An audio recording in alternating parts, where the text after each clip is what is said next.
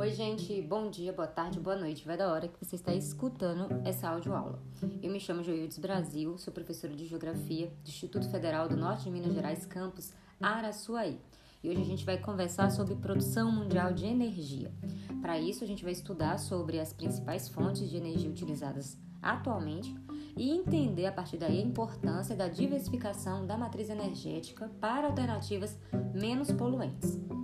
Para a gente entender essa discussão sobre produção energética, a gente tem que entender também algumas palavras-chave, como energia, combustíveis fósseis, energias renováveis e a produção da energia elétrica. E a gente vai entender o porquê dessa, desse desfecho com relação à energia elétrica e a ligação com a produção industrial de produtos que a gente conhece, né, como produtos duráveis e não duráveis, que dependem diretamente da eletricidade. Então, primeiramente, é importante a gente entender o contexto histórico e a nossa ligação da sociedade e da evolução da nossa sociedade com a produção de energia. Porque desde o início das sociedades primitivas, a obtenção e o uso de energia, elas tiveram um papel fundamental para o bem-estar das primeiras comunidades humanas, mas principalmente para o desenvolvimento das suas atividades econômicas.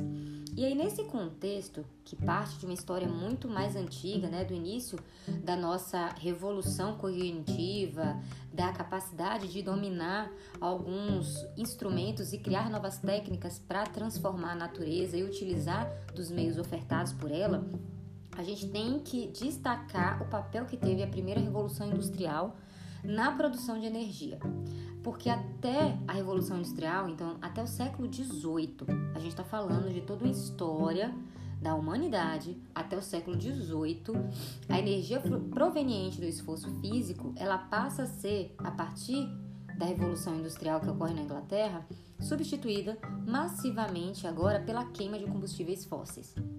E aí a gente vai destacar como a primeira matriz energética que deu condição à primeira revolução industrial é o carvão mineral, tá?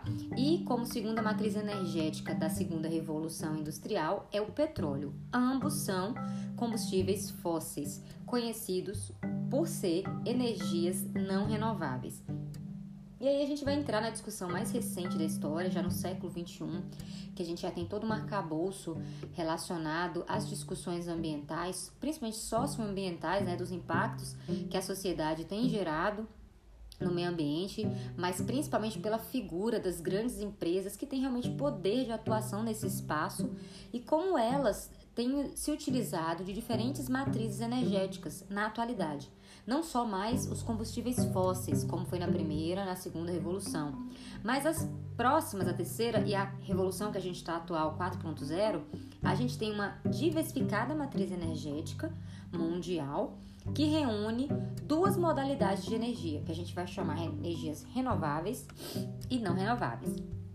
Atualmente, qualquer setor da economia está diretamente ligado ao setor energético. Por isso que a gente vai falar que esse setor ele é extremamente estratégico e está relacionado diretamente com a soberania de um estado, de um país. A partir dessa breve discussão introdutória sobre é, a origem, né, desse processo de evolução da sociedade e produção de energia, a gente chega num conceito-chave nessa discussão, que é a matriz energética. Quando a gente fala sobre matriz energética, estou falando de um conjunto de recursos de que um país, uma região ou o próprio globo, né, a Terra, dispõe como fonte de energia, tá? E essas fontes podem ser utilizadas para diversos fins econômicos, políticos, de guerra. Essa matriz energética ela pode ser dividida em energias renováveis e não renováveis. E aí, para a gente entender melhor, a energia renovável é aquela produzida pelos recursos primários que se renovam ou podem ser renovados. Eu estou falando, então, de uma energia que ela está baseada em um recurso que é retirado diretamente da natureza e ainda in natura pode produzir energia. O principal exemplo que a gente tem de energia que a gente fala que é renovável é a água, o vento, é, cana-de-açúcar, que consegue, a partir da extração in natura desses elementos da natureza, produzir energia. E a disponibilidade desses recursos, a gente vai falar que ela está numa escala de transformação muito rápida. Então, o tempo inteiro, elas estão sendo renovadas e disponibilizadas para ser utilizada como matriz energética. Como eu falei, a luz solar produz energia solar, os ventos podem produzir energia eólica, a água pode, através da força de uma turbina, numa barragem, produzir energia elétrica. Então, energia renovável está te falando que são produzidos a partir de recursos primários que se renovam na natureza. Energia não renovável é aquela produzida por recursos primários, ou seja, são retirados da natureza, mas que cedo ou tarde eles vão acabar. E aí não é que vai acabar de vez e nunca mais vai ter, mas é porque o estoque disponível levou um tempo muito superior que a escala humana para ser produzido. Por exemplo, o petróleo, para estar apto a ser utilizado como fonte de energia, leva milhões de anos para sua formação, assim como o gás natural, assim como o carvão é, mineral, assim como o urânio.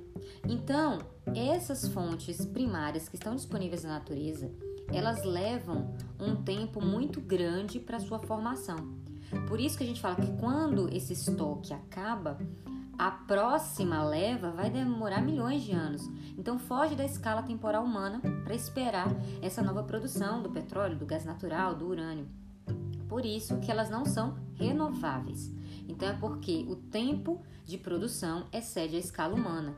Então é nesse sentido da, que ela é entendida como não renovável, tá? Os produtos primários, que podem ser renováveis ou não renováveis, eles podem ser produzidos e transformados em energias secundárias. E aí que seria o quê? O petróleo, que é uma energia primária, ele pode ser transformado em gasolina, que é uma energia secundária, ou seja, foi originada do petróleo.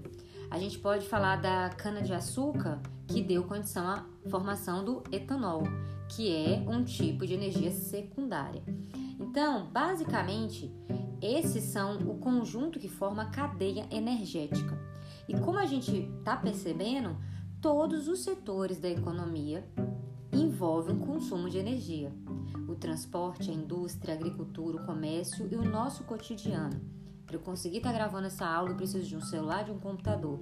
Ele precisa estar tá conectado à internet, ele precisa estar tá conectado numa tomada que está ligada à rede elétrica. Então, eu estou utilizando energia e os meus produtos foram produzidos a partir de determinadas fontes de energia que deu condição da sua produção.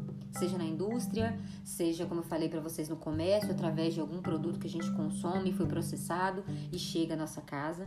Então, a energia ou a cadeia energética, ela interfere em toda uma dinâmica de um determinado território, de um país, e isso, por isso que a gente vai falar que a produção de energia é um setor estratégico dentro de uma conjuntura geopolítica atual. E aí, quando a gente faz um histórico temporal de mil novecentos e setenta e três, e aí marque essa data na sua cabeça, até o contexto atual de dois mil e vinte e um, o nosso histórico é de que a matriz energética do mundo, ela é predominantemente formada por combustíveis fósseis. E os principais deles é o petróleo, carvão mineral e gás natural. Mas o que, que eu quero que a gente destaque de mil novecentos e setenta e três à atualidade? É que essa data marca a primeira crise do petróleo. E aí vai mexer na disponibilidade, na oferta desse produto, na alta de preços do barril de petróleo, fazendo com que essas grandes indústrias, essas multinacionais que dependem diretamente da produção é, de combustíveis fósseis para sua manutenção e geração, né, de produtos, elas vão começar a questionar se é realmente importante continuar nessa dependência de combustíveis fósseis. E aí começa-se uma discussão, juntamente a esses fatores econômicos, a questão da crise ecológica que a gente está vivendo, que foi mais do que comprovado que desde esse período aí da primeira revolução industrial, a gente passa por um intenso processo de transformação da natureza a nível de desequilíbrio ambiental. E o exemplo disso clássico é o processo de aquecimento global, que está diretamente relacionado à emissão desses gases de efeito estufa que gera esse processo natural a se desequilibrar ao ponto de pôr em risco a sobrevivência da espécie humana, mas do planeta. Por isso que a gente chama atenção para cada vez mais caminhar por um processo de transição energética, saindo dos combustíveis fósseis, que historicamente, nesse pequeno recorte, né, do século dezoito ao século vinte e um, gerou intensos impactos em todos os níveis ambientais, ecológicos, mas acima de tudo, né, econômicos, sociais. E essa conjuntura nos chama a atenção que, hoje, em dois mil e vinte e um, mesmo diante toda essa crise ambiental, todas essas crises econômicas, como eu falei, que são geradas a partir das duas crises do petróleo, em setenta e três e em setenta e nove, depois com a crise, né, a bolha imobiliária nos Estados Unidos, que gerou uma crise econômica e ela vai diretamente ser afetada também pela questão energética. Chama a atenção, então, da gente a repensar essa matriz. Só que esse processo ainda está muito inicial. Em dois mil e vinte e um, nós continuamos com uma matriz ainda dependente de combustíveis fósseis, mas que abre um espaço para a gente repensar possibilidades de energias menos impactantes. Além dessa discussão, né, da questão do impacto ambiental que é gerado a partir dos combustíveis fósseis, a questão energética também tem a ver com geopolítica, que é toda essa dinâmica de relações internacionais entre países, entre estados. E a busca por uma matriz energética diversificada, ela constitui estratégia de planejamento adotada por vários países. E para evitar basicamente o desabastecimento, porque querendo ou não, se observa uma dependência da energia em todos os setores, então pensar num processo de desabastecimento é pôr em risco a produção industrial, econômica, e ao mesmo tempo é uma forma de repensar a questão ambiental e diminuir os impactos que a gente tem gerado nesses últimos três séculos. Então, a matriz energética diversificada, que não dependa só de combustível fóssil, ela é inteligente e ela está pensando na autossuficiência energética. Por isso que esses países que hoje são ditos de primeiro mundo, cada vez mais têm se preocupado em fazer esse processo de transição. Não só por fatores ambientais, é bom é, salientar isso, mas também como uma forma de evitar impactos das crises econômicas, como foi o caso das duas crises do petróleo e, como eu falei para vocês mais recentemente, o exemplo que a gente pode dar é a própria pandemia, que ela tem uma tríade enquanto crise sanitária, mas também uma crise política e uma crise estrutural com relação à produção de energia.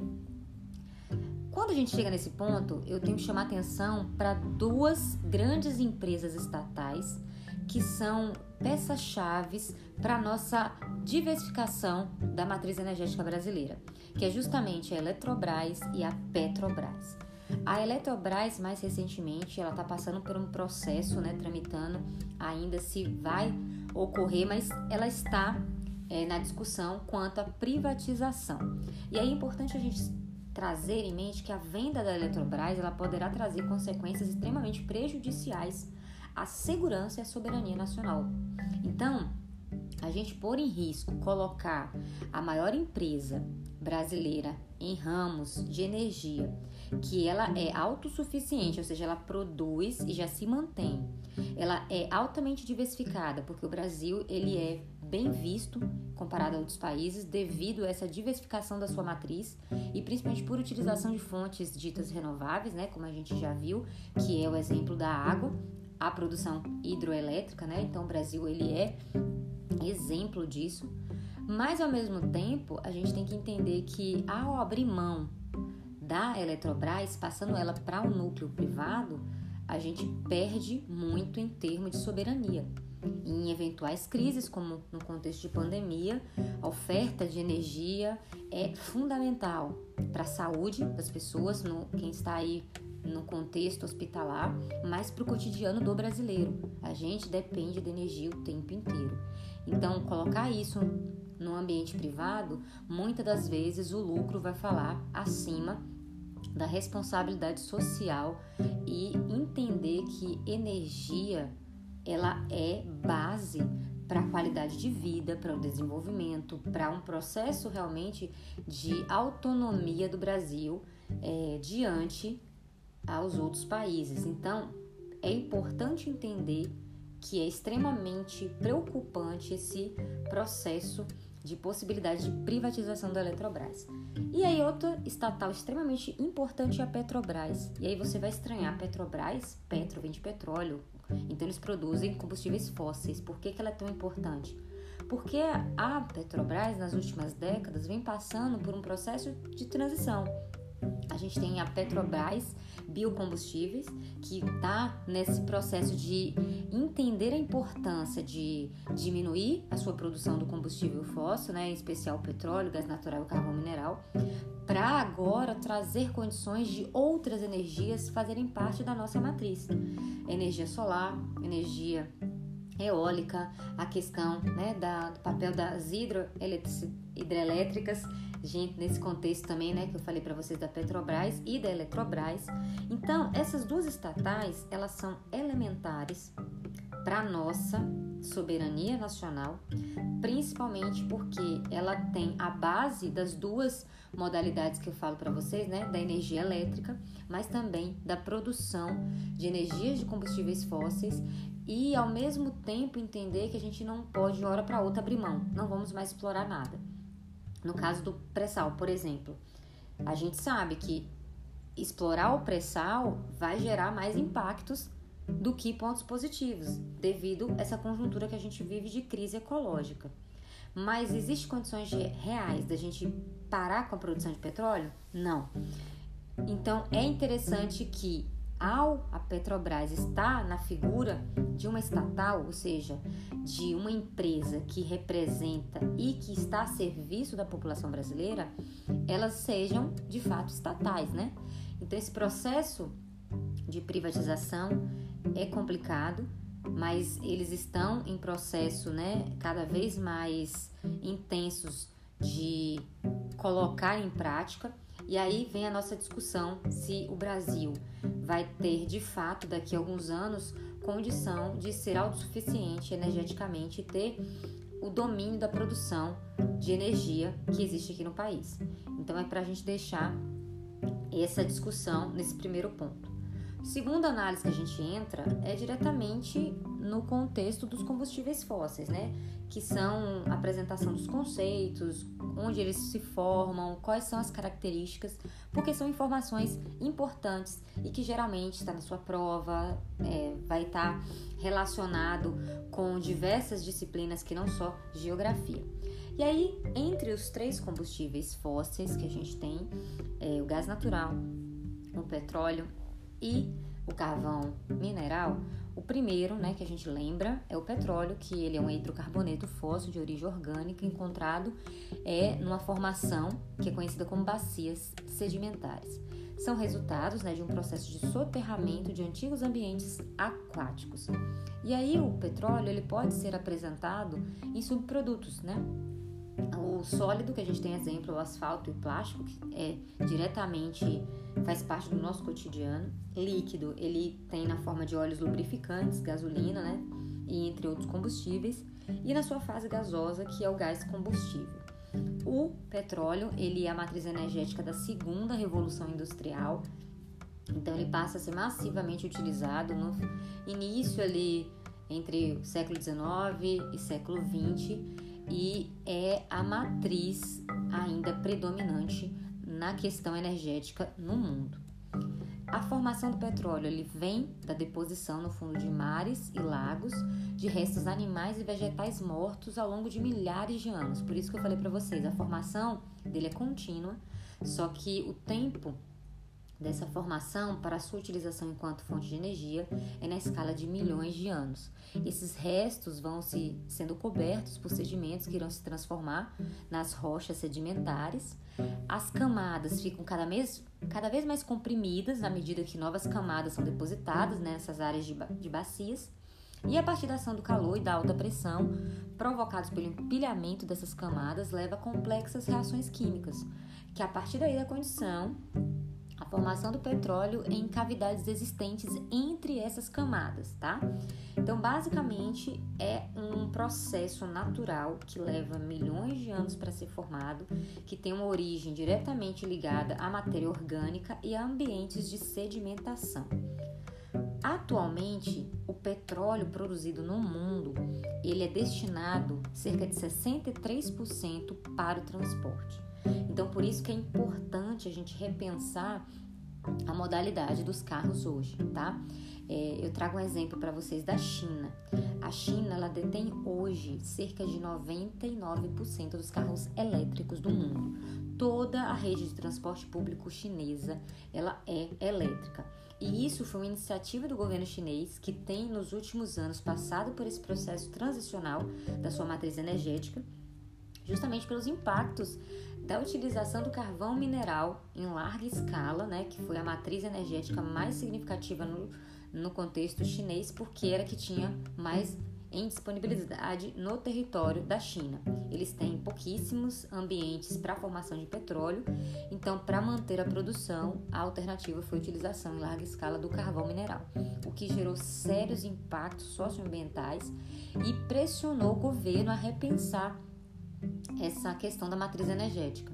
E eles estão passando por esse processo de transicionamento energético, que é um exemplo a gente repensar e olhar para o Brasil, para a América Latina, como a gente também precisa fazer esse processo, que o mundo como um todo precisa caminhar no sentido de produção energéticas mais renováveis, menos impactantes, mas acima de tudo que elas sejam justas com a população, né? Que a oferta desses, dessas energias chegue de forma é, não tão é, desigual como ocorre hoje. E aí a gente vai entrar no segundo combustível fóssil, que é o carvão mineral. Entre as fontes de recursos energéticos fósseis, o carvão mineral é o mais abundante. Então, você vai colocar na sua mente, em termos de quantidade e disponibilidade, o carvão mineral é o que tem em maior quantidade, o que torna, então, o substituto imediato para o petróleo. Quando tem crise, quando tem alta de preço do petróleo, ou situações assim de realmente disparidades com relação à oferta do petróleo em determinada região, sempre se corre para o carvão mineral, justamente porque ele é o que tem mais disponibilidade é, para ser ainda consumida, tá? É, como eu falei, o carvão mineral representa as maiores reservas de combustíveis fósseis do mundo e é também o mais poluente. Por isso que eu falo para vocês do exemplo da China.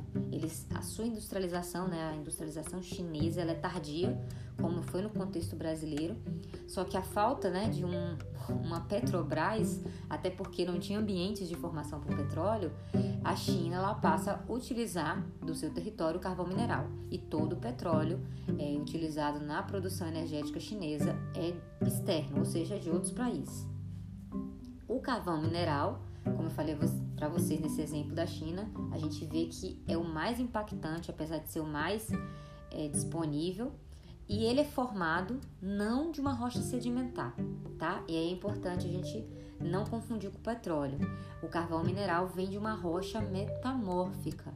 Então, metamorfismo significa que essa rocha passou por uma transformação, que ela foi um dia uma outro, um outro tipo de rocha.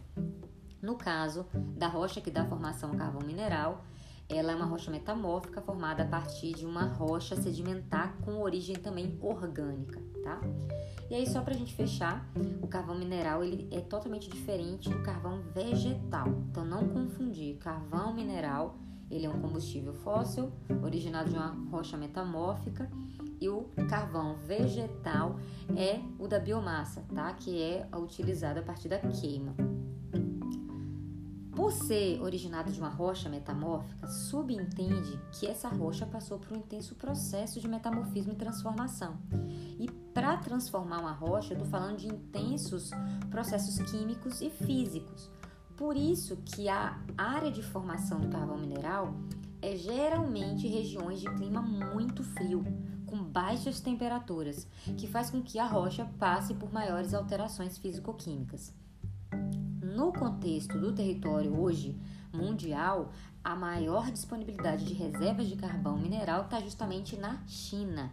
Por isso que eu explico para vocês que a produção energética chinesa e, consequentemente, a sua produção industrial esteve ligada há muito tempo com a produção de combustível fóssil, em especial carvão mineral, tá?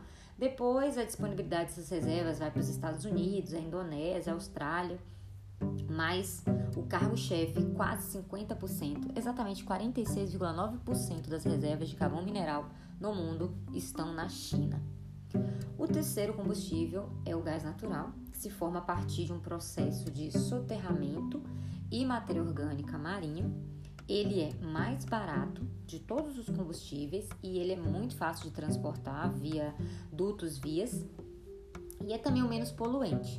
E olha, atenção, menos poluente entre os combustíveis fósseis, mas ainda assim é um combustível fóssil não renovável e que tem sérios impactos na questão da produção de gases de efeito estufa e, consequentemente, no processo de aquecimento global.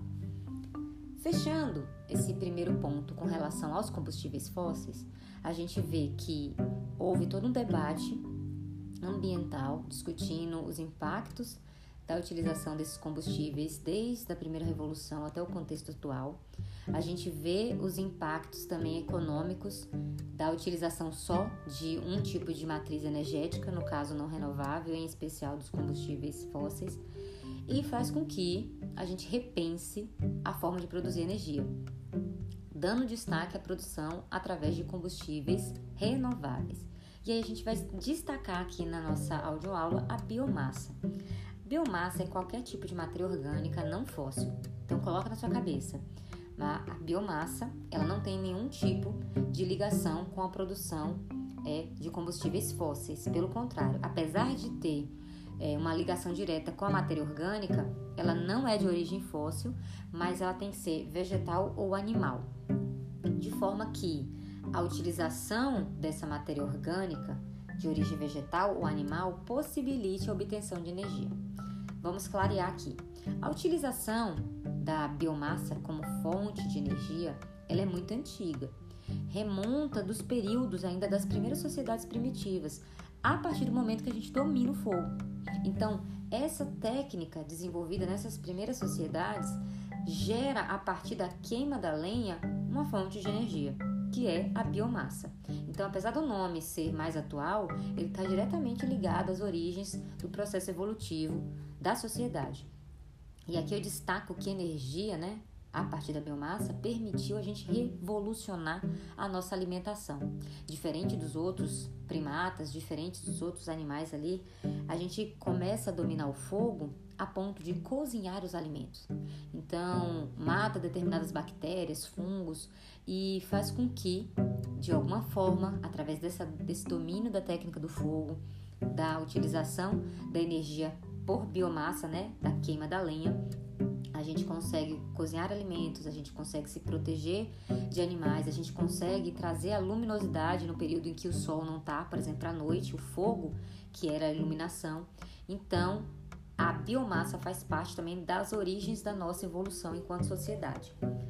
Atualmente, as biomassas, elas são subprodutos de outros setores, como a pecuária, a agricultura, da floresta, a exploração, da indústria de madeira. São então as que a gente fala as estruturas que produzem a biomassa hoje no Brasil e no mundo. E quando a gente vai para o contexto brasileiro, a gente destaca a biomassa, em especial etanol e o biodiesel, que são dois combustíveis originados de biomassa. Hoje, ela é considerada uma das principais alternativas na busca pela essa diversificação energética que eu venho aqui conversando com vocês. A biomassa é uma das alternativas, visando reduzir a dependência da utilização de combustíveis fósseis. E o exemplo do etanol, a gente vai lembrar quando chegou na década de dois mil, dois mil e dez no Brasil, os carros flex. Então, ao invés de utilizar a gasolina, que é um recurso secundário do petróleo, a gente vai usar o etanol, que é um subproduto, ou é originado do processo de biomassa da cana. Então, essa transição, colocar o carro flex, é uma, uma pequena um pequeno exemplo que a gente vê de alternativas do processo de transição de matriz energética.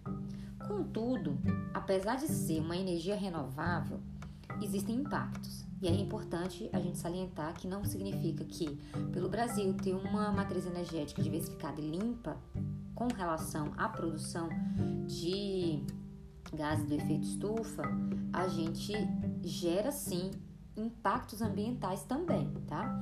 A demanda por esses biocombustíveis, como eu falei para vocês, o biodiesel, o etanol, ela intensificou o desmatamento. Porque então, se agora vai produzir carro flex, precisa produzir etanol, então precisa plantar cana. Então, vou desmatar determinados biomas para fazer essa produção em larga escala e conseguir vender mais.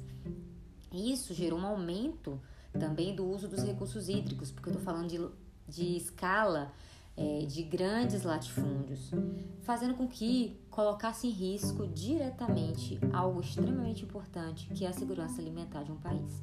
Então, o Brasil já tem vários problemas históricos correlatos à exploração de recursos naturais, é, relatos, é, impactos relativos também ao histórico das monoculturas, né? A gente sempre produzindo produtos primários e revendendo. Então, chegou um momento que hoje a gente tem plantações não de alimentos, mas de commodities, mais de biomassa. Então, é algo a se problematizar, a se repensar, se de fato essa diversificação energética através da biomassa e todo esse discurso que coloca o Brasil como um país promissor na transição energética, se de fato a gente está também trazendo nessa transição energética é, maior igualdade no campo, maior, melhores condições alimentares para o brasileiro, porque cada vez mais é mais difícil fazer a produção da agricultura familiar. E cada vez mais o agronegócio, através, né, dessa figura forte da agroindústria, tem dominado todo esse ambiente rural no Brasil. E, mais uma vez, a gente questiona. A gente está plantando alimento, a gente está plantando apenas commodities, que são esses produtos primários, que o preço, inclusive o preço, é variado e comandado por bolsas de valores. E então, para a gente fechar essa primeira parte com relação à biomassa, que é uma promissora alternativa de produção energética, ao mesmo tempo ela tem que ser feita de uma maneira mais equitativa, compreendendo as disparidades, as desigualdades que existem no Brasil. E a gente vem fechar nossa discussão com energia elétrica. E, mais uma vez, o Brasil ele é super importante nessa discussão por causa da sua produção é, muito atrelada à hidroeletricidade. Então, a gente produz energia elétrica em grande quantidade por meio dessa transformação que a gente tem da força da água, na turbina, nas barragens, consegue transformar energia cinética em energia elétrica. Mas a energia elétrica também ela tem origem da termoelétrica e da energia atômica. A energia elétrica, como eu falei, ela é produzida por diferentes modalidades de usinas, mas são essas três as principais: termoelétrica, hidroelétrica e termonucleares, tá? Essa energia ela é gerada pelo acionamento de uma turbina, que consiste em um conjunto de cilindros de aço que giram em torno do seu próprio eixo, fazendo então que essa energia cinética do movimento se transforme em energia elétrica, tá?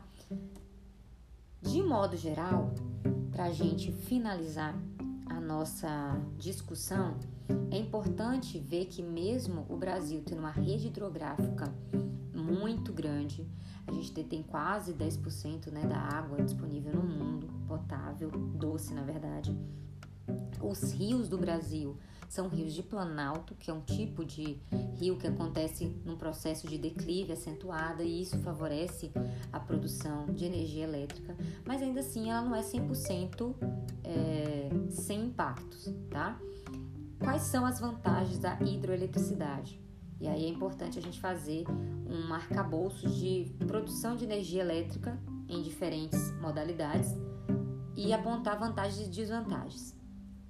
A hidroeletricidade ela é vantajosa por não ser poluente, então ela não gera, é, pelo menos é, não intensifica o processo do efeito estufa. Então, com relação ao aquecimento global, a hidroeletricidade ela é vantajosa, ela é relativamente barata e é renovável. Como eu falei, porque a água, ela tem um ciclo da água, ela está disponível o tempo inteiro na natureza.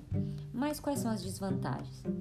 Muitos impactos socioambientais, então mesmo sendo não poluente com relação ao efeito estufa, ela gera problemas na hierarquia fluvial de determinada bacia, então ela vai interferir ao barrar, criar aquela barragem para a produção de energia elétrica, em algum ponto ela vai diminuir a oferta de água, a vazão daquele rio que antes chegava muito maior, agora vai ser diminuída, então a oferta para determinadas comunidades que antes tinham oferta de água vai ser reduzida. Tem o problema do represamento da água, que gera um processo químico de eutrofização.